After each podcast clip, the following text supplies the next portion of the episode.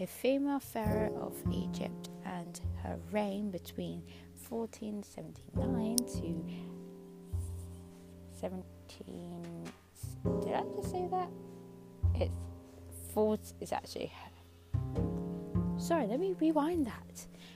Uh, reign between 1479 to 1458 BC.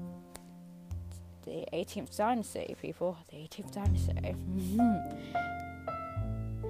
Her rule was rel- relatively, relatively peaceful. Hmm. She launched burial programs that the world could see, the construction of the great temples and luxurious lecture, and also launched a successful sea voyage to the land of Punt. In her literation, she was supposed to serve as regent as she died for three years after. Unknown reason she, came. Actually, fun fact: an unknown reason how she became a pharaoh of Egypt. Hmm. But nevertheless, she did become a pharaoh. Though I'm not trying to make it, it turn out to be shady, but but who knows? You know, back in the day, how people became queen, king or queen can be sometimes shady, but sometimes not can be shady. But who knows? It's history.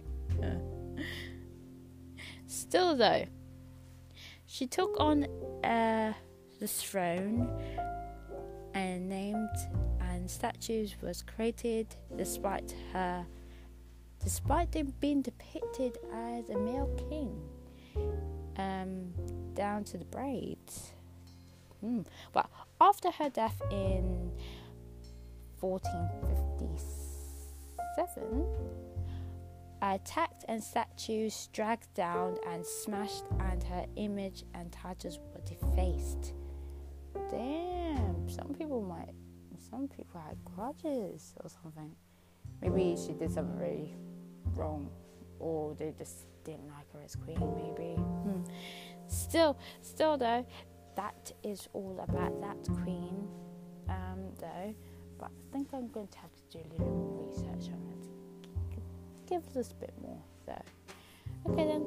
Anyway this is black and british slash other. To know thyself to remember thy history. Okay then.